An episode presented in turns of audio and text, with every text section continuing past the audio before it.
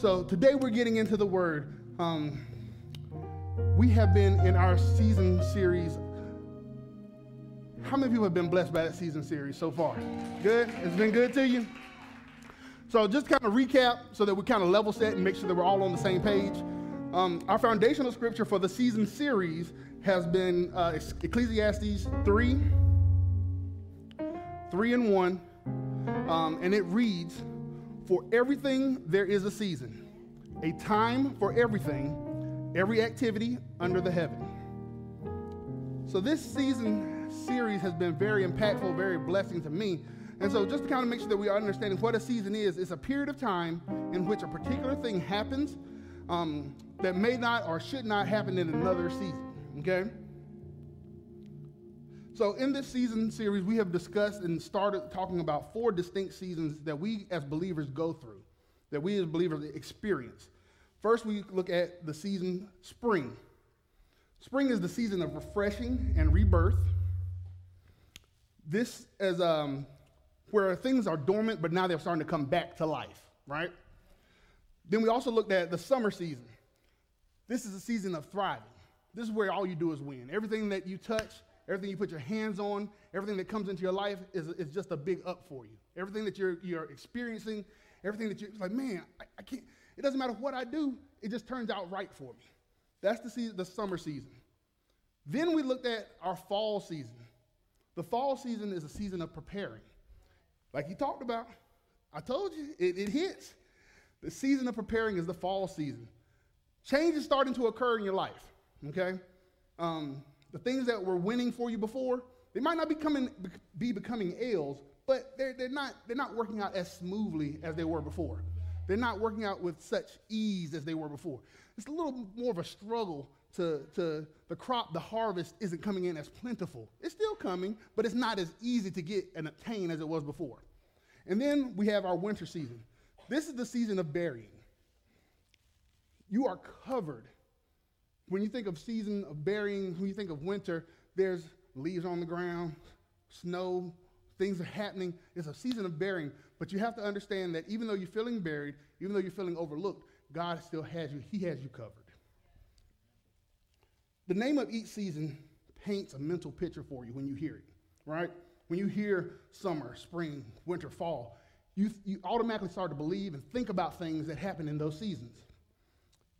Um, it makes you think about activities that occur in those seasons, and it also makes you think about the characteristics of those seasons, right? So let's look at an example. If we said the winter season, that's where we're in right now, the winter season. A moment that you might think about in the winter season would be like Christmas, me getting my first G.I. Joe. That's a moment that I remember vividly, right? That's a moment.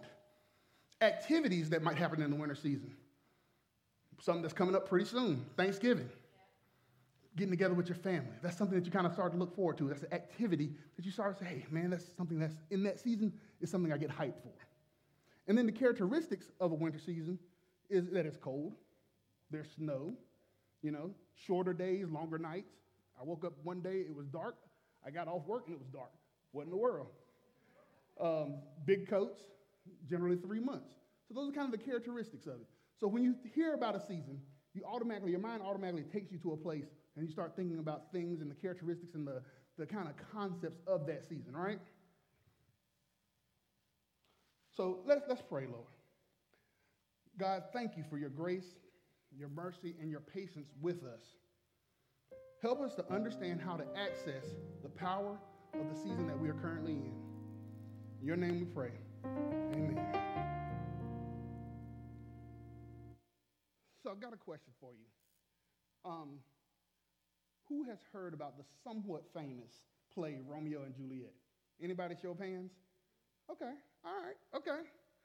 Now, uh, for my younger people, we're not talking about like Romeo Miller masterpiece, and that's, that's, we're talking about a play that's kind of old, all right? So this play is uh, written by a man named William Shakespeare uh, more than 400 years ago. And the play centers around uh, Romeo, who is a Montague, and Juliet, who is a Capulet. Okay? Now, their families are each other's op. They're each other's opponent, right? They, they, they do not, do not like each other, all right? And for Romeo and Juliet, it's, it's a struggle for them because only because of their name, they're not allowed to be in connection with each other, right? Romeo and Juliet care so much about each other that they go in secret to meet up. Their love is strong. And this is before social media, so they can't just text each other. They got to actually come together in face, right? In, in person to get this time to spend time together. In one of their meetings, Juliet is hurting because, in her mind, she doesn't see an end to how their love can blossom and, and, and, and succeed, right? And so she makes a statement that basically says that, that names have meaning. They're not, excuse me, the names are meaningless. And her statement is What's in a name? That which is called a rose by any other name would smell as sweet. Here, Juliet is implying that names don't really have any intrinsic value, they don't have any real merit to them. Because if she was not a Capulet and he was not a Montague, there wouldn't be any problem. They would just be them. They would be able to be together and live together. But I would like to challenge that thought, that notion, that idea that names don't have value. Um, Shakespeare puts this parenthetical statement out there that, oh, it's just, you know, it, a name by any other, it, it, wouldn't, it wouldn't matter. So I would like to challenge that. But to do that effectively, we have to kind of dig into a name, okay? So today's topic, today's sermon, if you're taking notes, which I hope you are, is what's in a name? Our key scripture for today is going to be Proverbs 18 and verse 10. And I'm going to read it from the uh, NLT, New Living Translation. You have your Bibles with you? Paper? Digital? Let me know when we're ready. We can rock and roll on this, okay? All right. It so reads The name of the Lord is a strong fortress. The godly run to him and are safe.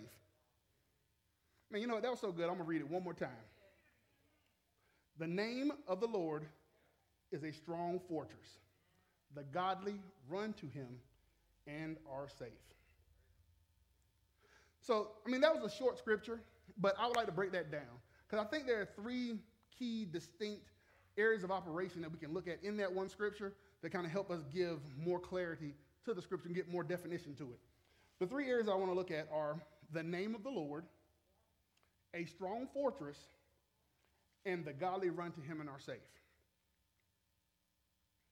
So let's start first with the first part, the first portion of that scripture, which is the name of the Lord. So to kind of understand where we're coming from, let's look at what a name is.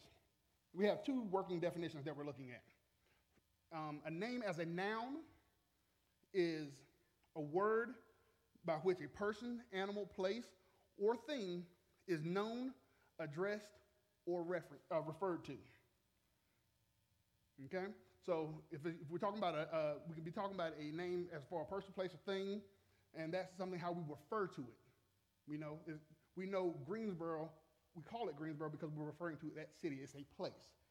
I'm, I'm Christopher, uh, referring to, that's my name. Okay? As a verb, though, a name is a specific, um, um, excuse me, is to specify an amount of time or place as something desired, suggested, or decided upon. So now what we're going to do is we know as, as we were singing and praising worshiping this morning, there are names of the Lord. God has many names. He has many affiliations. He has many things that we can connect to him with and through. Okay? So on the screen, you'll see some of the names of the Lord. And this is just a few. Again, like I said, there are many names for the Lord. But what we are looking at is just a few names of God. Okay? Now, the thing that we have to understand is that these are some names, but we cannot encapsulate, we cannot capture, we cannot hold God into a small enough space to capture all of his magnitude. Okay? So, this, like I said, this is just some of. So we've talked about what our definition for a name is, and now we've also seen what our kind of understanding of how great and powerful God's names are. Okay? So we kind of got that gravity. So now what we're going to look at is we're going to break that down, and we need to unpack three areas about a name. First, we're going to look at the importance of a name. The importance of the name is this is where we're going to look at the significance or the value that a name holds. Okay? The importance of a name is the significance or value that a name holds. Understanding the significance of a name allows us to understand the meaning of a name along with its, the qualities of that name. So, we have importance. What importance does for us is it gives us a, a perspective, a look, a, a avenue to associate that name with. Write this down. In the importance of a name, we find connection and identity. We find the connection of our relationship to God, that's our connection, and we find identity in the effect of who God is. Okay? So we find connection and identity. If we look at some of the names that I would consider under the importance, these are names like Abba, Father. This is a connection. If, you, if somebody is your father, there is a relationship that you share, right? It's not just, it's, it's, there's a symbiotic situation here that, that we are connected by more than just, oh, I know them, they, they're my neighbor. No, there's, there's something more in depth. There's something that connects us more as Father. Um, El Shaddai, God Almighty. There is, in that, we're still in the importance phase, but now we're starting to understand that there is a identity to God. So we understood the connection, He's our Father. But now we're also going to look at where, how, how, how do we identify Him? All right? So there's a quality there of El Shaddai, who is God Almighty. That means He is above all, all others, right? So we're starting to, starting to break down and understand that there is connection and there's identity, okay? So we looked at importance, area number one. Area number two is presence, the presence of a name. In the presence of a name, we find fact. Okay? We find facts that tell us things that don't change, things that are consistent, things that just exist. If we look at some of the names of God that I would consider the presence, things that are fact about God, we will see things like Alpha and Omega. He is the beginning and the end. Well, when, when, does, when does he start? He doesn't start. When does he end? He, he doesn't end. He, he just exists. This is, the, this is where we're looking at the presence. Again, presence is a fact. The fact just exists, occurring without being um, and being present always. Write this down. The presence of a name exists, but may not always be seen. As we said, God is Alpha and Omega. Even though you did not see your beginning, none of us did. I guarantee none of us know where, how we started. We have an understanding, but we did not, we were not witness to it. None of us will see our exact moment that we end. But God exists in all of that. Okay? So we've looked at we've looked at two areas so far. We've looked at the importance and we've looked at the presence. The third area that we want to look at is the power of a name. And here's where things kind of, I think they ramp up a little bit for us. Um, when we really start to break down a name, we start to begin to understand that names do carry weight, they do have power to them. And in learning the names of the Lord, like I said, we showed just a short list. We, we begin to kind of comprehend um, that these names have a capacity to them. They carry, they carry a, a certain amount of, of weight to them. They, they, they, they're not limited to, they, they have capacity. So write this statement down. In the power of a name, it has the ability to direct and influence. Because of the power in a name to direct, there is no space in your life that you can't give to God and let Him handle and direct you and lead you in. Okay? Because there's power in the name to influence, there is no situation or circumstance that can't be changed by walking with God. So it has the power to direct a situation. You can speak to things and say, you know what, I want to go left. Lord, help me in this area. I don't want to be here. I don't want to do this. Lord, call on that name and you can direct it. It also has the power to influence. People are dealing with things in their bodies, in their life. You can speak to that thing and have that power to change that circumstance, or change that situation. Okay, so we've looked at what we kind of understand now of the, the strength and the power that is accessible through a name. Okay, we looked at those three areas. So if we kind of move forward in that scripture, let's go back and kind of just rekey in on our scripture. It says, The Lord, the name of the Lord is a strong fortress. The godly run to him and are safe. So we looked at the name of the Lord. Now we're going to look at a strong fortress.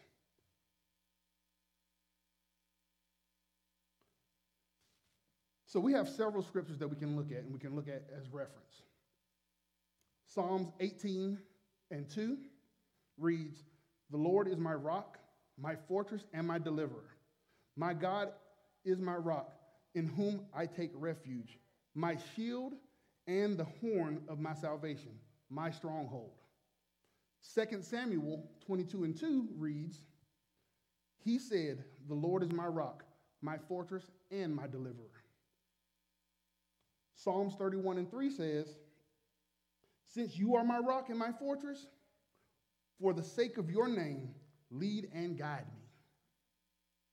Psalm 71 and 3 says, Be my rock of refuge, to which I can always go. Give the command to save me, for you are my rock and my fortress. If you were listening here, you heard a theme. You heard something kind of repeat itself. And understand that these are not the only scriptures that reference this. But we start to hear something that kind of repeats itself. Throughout these scriptures, we start to reference that God is a rock and he's a fortress. He's a rock and he's a fortress. A rock and a fortress. So, well, that's interesting. Are we, are we minimizing God to a rock? Something that you would walk over and throw at somebody else? Is that, is that what we're reducing him to? No, no, no. So let's, let's kind of understand what are the characteristics of a rock? A rock is sturdy, is strong and solid. A rock is enduring, is continuing and long lasting. A rock is steadfast, is resolute, dutifully firm. I love that. Dutifully firm and unwavering. So then, okay, so we, we have a, a kind of an understanding of characteristics of a rock that we're likening God to. But then it also said that he's a fortress. So, what are the characteristics of a fortress? A fortress, one of its characteristics is that it's shielding. It protects you from what's on the other side. Okay? The other side um, can be you replying to that late night text. The other side could be you going out when you know you should stay in. Um, the other side could be uh, you going left when you know you should be going right. So there is, there is strength in that fortress to know, hey, you know what? I'm protected from that other side. I'm protected from those decisions and those thoughts that weigh me down. I'm protected from those things that make me want to do wrong when I know I should be doing right. That make me, make me a little weak. I know that there are situations that I can't handle. I know that if I go hang out with those friends, those friends are going to get me in trouble. I know that if I associate with her, it might lead to some, some, some, some, troubling situations for me. So understanding that he is a, he's shielding you as a fortress from things from that other side. Secondly, characteristic, second characteristic of a fortress is, is safety. Now, this can be mental and emotional peace um, that you are cared for. So, if we think about a fortress, we, we put it in our mind's eye. A fortress, big building, something huge, protects you. There comes with that a peace, an understanding that, you know what? I'm okay. There might be trouble going on outside, but I'm all right because I'm, I'm in a safe, fortified environment. An example of this would be like Fort Knox. If I told you, hey, something's about to go down, by show of hands, who's been to Fort Knox? Anybody? Me neither. Okay, awesome. We have one. But Everybody has heard of Fort Knox, correct? When you hear of Fort Knox, you think of somewhere that is safe, somewhere that is secure, somewhere that is protected, right? Because of that name, because of the name Fort Knox, you automatically assume that there is protection to a, a high level, to a high degree. That is what a fortress does. If I know that it's a fortress, I automatically in my mind have an assumption that I am safe, that I am protected, that whatever's out there can't get to me because this place, this area, this environment, this temple that I'm in is fortified, it's safe, it's strong. The last characteristic we want to kind of look at is space. A fortress offers space. And when we talk about space, we're talking about room for you. And not only you, but for your loved ones, for the people that you care about, the people that you are in charge of, people that are under your protection. Okay? If um if I was to tell you that, hey, world's going going crazy, it's coming to an end, I got a fortress for you. Like, okay, okay, I, I, can rock with that.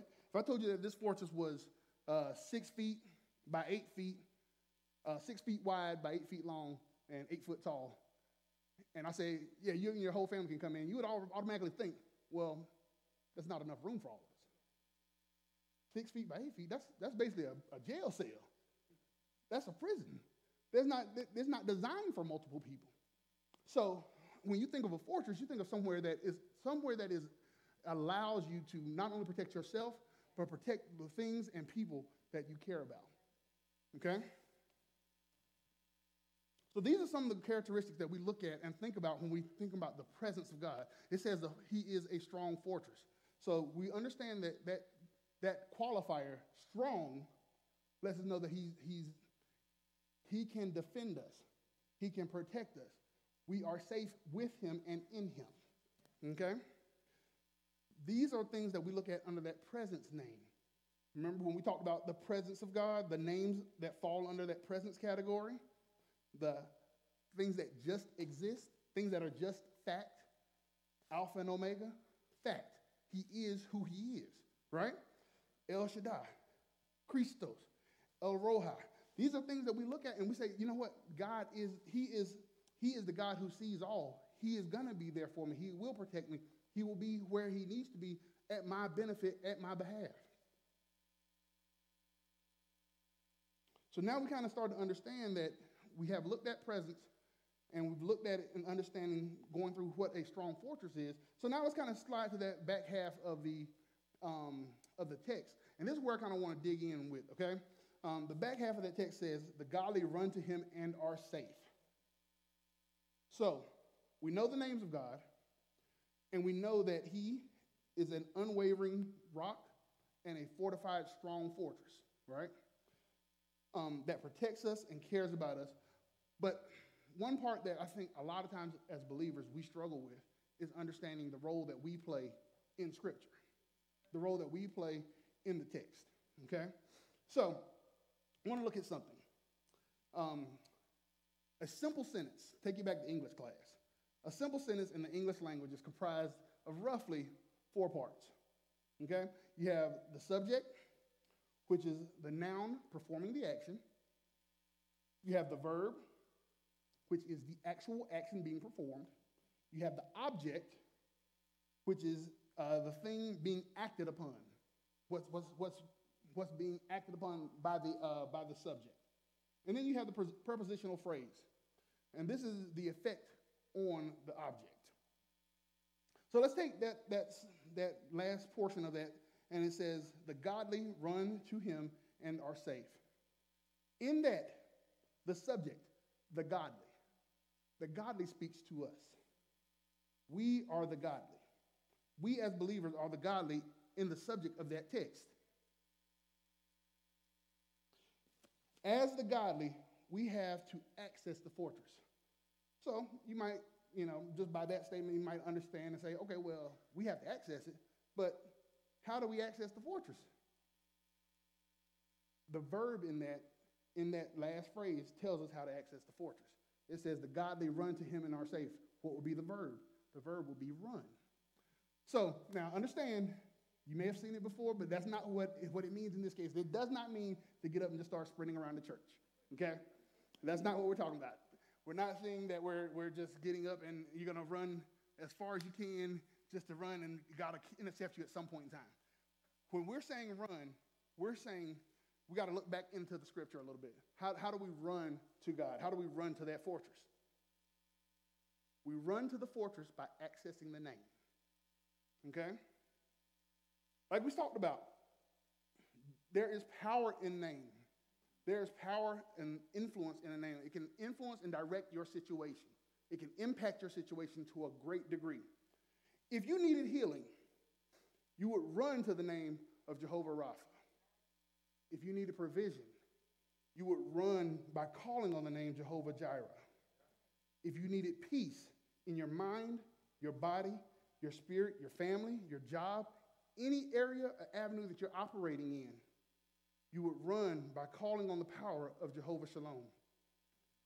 And guess what? If you can't find the right name at the right time, if you can't find the right word at the right time to say, I know I need to call somebody, my phone isn't working. I don't remember the contact. I know, but I know, I know I need somebody. You can always call on Jesus. You can always call on Jesus. There's a name for every situation, guys.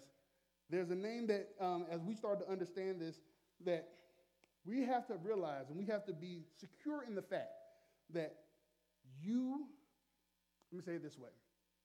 You need to understand that there is not a situation in this world, there is not a situation that you will deal with that can dictate or limit how God can move. Okay? There is a name for every situation. Repeat after me. There is a name for every situation. Repeat after me. My situation does not dictate or limit how God can move. So, if we want to look, kind of get an understanding of this, again, we, we know some names, but there, there are things that we might not be able to really understand and, and, and visually see and say, I know I need something, but I, I, I don't know what that something is. But I, I know I don't want to be where I'm at right now. I know I don't want to be in this place, in this place, pace, place or space anymore. I know I don't like what's going on around me, but I don't know what name to call on. So let's look at Exodus 3. We're going to mainly look at Exodus 3, verses 13 and 14. And at your leisure, you can definitely read those, but I'm going to recap it for you. At this point, we're finding a conversation going on between God and Moses. This is the, for your Sunday school, this is the burning bush story, okay? So we find a conversation happening between God and Moses at the burning bush. And this is a point where Moses has been tasked by God to free my people, right? Go to Pharaoh, tell him, let my people go, okay? So Moses is, is saying to God in verse 13, says, um, God, I'm, I'm going to the Israelites and I, will talk to them on, on your behalf, but what if, what if, what if they say, well, who sent you? God makes a, he makes a statement that, that's mind blowing. Verse 14, God says to Moses, I am who I am. This is what you say to the Israelites I am who has sent me to you. I am who I am. This is what you say to the Israelites. There is a name that we can call on. We can call on Jesus. We can call on Yahweh in this situation. He says, I am what I am. I am that I am. I, I look at this and read it and say, man, this is just God flexing right here. All right? This is God, He's doing His thing. He's just being awesome in this statement. Like, if you think about it, hey, what, what are you here for? I'm here because I'm supposed to be here. Well, what, what's your role? I do what I do. Like, that's, that's, that's kind of hard, right? God was letting Moses and the children of Israel know that he can become whatever he would need them to be. Again, like I said, don't limit God. What you can conceive, even if it's this big, God's bigger. Even if it's this deep, God's deeper. His breadth, his depth are not measurable by our minds. We cannot conceive. So do not start thinking about, oh, God can do this, because if you say this, that's going to be that you're going to you're going to already limit how far he can go for you in your life. Yahweh or I am was a way for God to let his people know that he can become whatever they needed him to be. I am that I am is also, and this is this is get this in your spirit, guys. I am that I am is also a promise and a pledge to Moses. Okay? I am that I am is a promise and a pledge to Moses and his chosen people. Write this down. Somewhere between when God speaks a promise to you and the fulfillment of that promise, there's a human responsibility between those two points. Somewhere between when God tells you something and when God fulfills it, there's a gap. And in that gap, there's something for us to do. Okay? God was letting his people know at that very moment, I am that I am. So I'm making you a promise that I will be for you what you need. And I am making you a promise that when you need it, you will have it. But in that moment, there's a responsibility that you have to take on. There's a charge on your life that you have to pick up and run with. And for them to do that, they had to run to God. And again, how do they run to God? By accessing the name. Okay? We are starting to ask the question what is a name? Biblically, a name is a, a record of some aspect of a person's birth. Um, you can look at like Moses. Moses' name drawn from water that spoke to how, how, they, how he came into this world. Biblically, a name can also speak to a parent's reaction to their child's birth. Biblically, a name can also speak to lineage. We can look at Abraham, father of many nations. That speaks to what he is going to be connected to. Also, a name biblically could be used to establish an affiliation to God. They called David beloved. That was their affiliation. They were connected specifically because he is my beloved. Names hold the power. So do not take them lightly, fellas. Ladies, don't take them lightly. Understand that that power that you have by calling on that name gives you access. It grants you authority. It grants you dominion over certain areas, places, and spaces.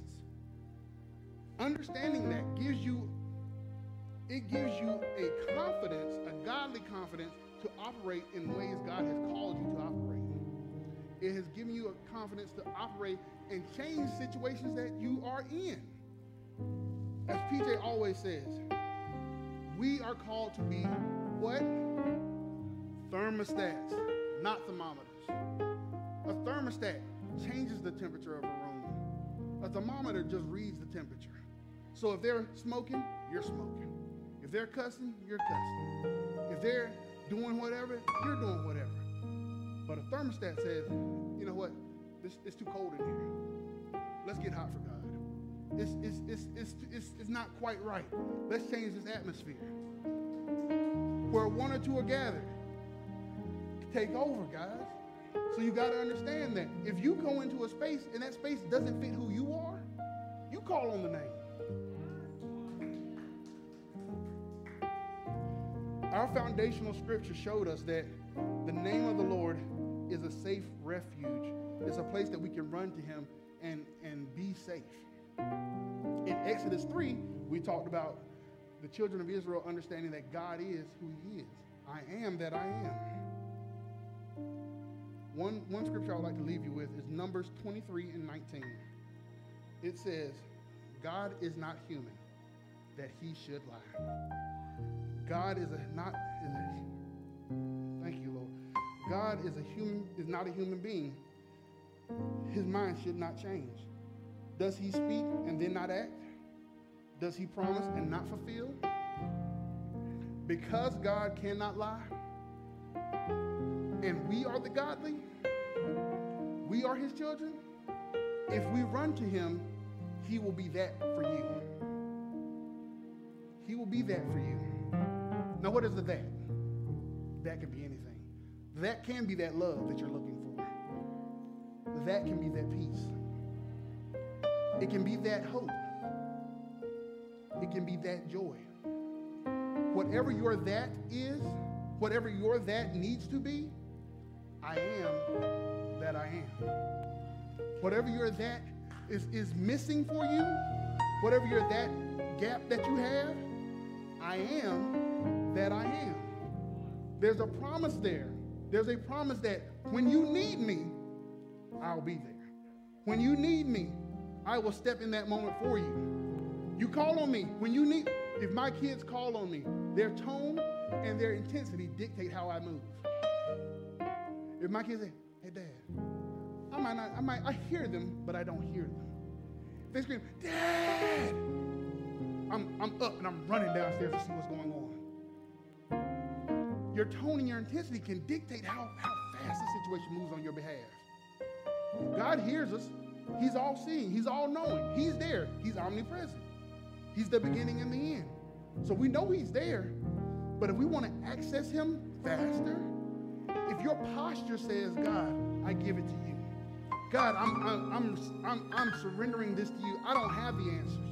I don't have the know-how. I need you in this moment. If your posture changes, if your tone changes with him, if your intensity changes, that, that can make the total difference. Understand that God can be whatever that is that you need. Understand that God can fill that gap. There's, we as Christians, we as believers, can have a full, a full life. Not a glass half full. Not, not just looking at it from a perspective of being full. We can have a full life. God gives us access to all of our hearts and desires. If we, as long as we follow Him. So again, I don't know what your that is. I don't know what your specific that is. But I know where your that can be found. Your that can be found in the Lord. To do that, though, there, there are three quick steps that you have to do. Number one, you have to acknowledge. You have to acknowledge that you have sinned and done wrong. You have to make that declaration. You know what? I've fallen short. I haven't always had the answers. I haven't always done it right. There have been times where I've misstepped, knowingly and unknowingly. There have been times where I've fallen short, and you know, it was like somebody had to let me know that that's not the right way to do it. There have been times where I've fallen short, and I said, you know what? I'm gonna jump out there on my own because I can do it. I'm big and bad by myself. Have to first acknowledge that, you know what? I did not have the answer in that moment. I didn't have the right answer. Acknowledge that you've sinned. The next step is you have to ask for forgiveness and acknowledge that God is the Lord and Savior of your life through Jesus Christ. There's not any opportunity, there's not any specific, specific time for you to do it. It's not just a deathbed thing, it's not just a christening thing. If you know that you are not right, now is the moment. Now is the opportunity. Third thing, you have to ask God to dwell in your heart. As they said during praise and worship, the enemy is going to attack. If you're sitting on the sideline, he might leave you alone. Only players, only players are the ones that affect the game. So if you're in the game of this thing we call the Christian walk, understand that there's going to be an opponent. That opponent is going to come against you. So if you have the playbook, if you have your playbook, if you have your Bible with you in your heart, you will be all right. All right? We understand that God is here for us. He can be our that. His name is above all names. He is what we need in our lives. If you're needing prayer, if you're needing somebody to talk to, don't hesitate to reach out to us.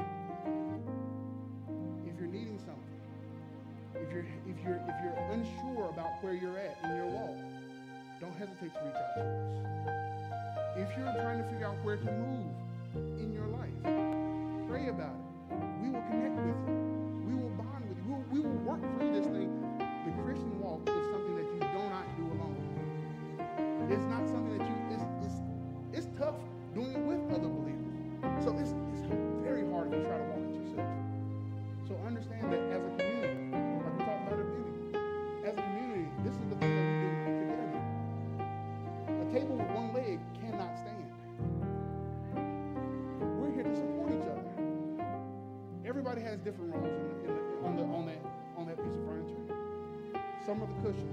some of the legs, some of the armrests. But if any piece of it is missing, it's incomplete. We need you to be your part. We need you to play your role. We need you to be part of this thing so that we can support each other together.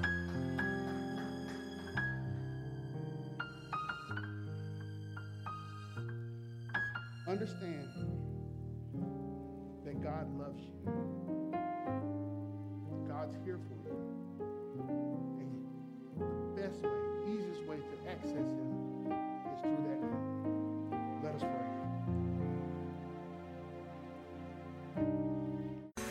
So glad you could join us for today's worship.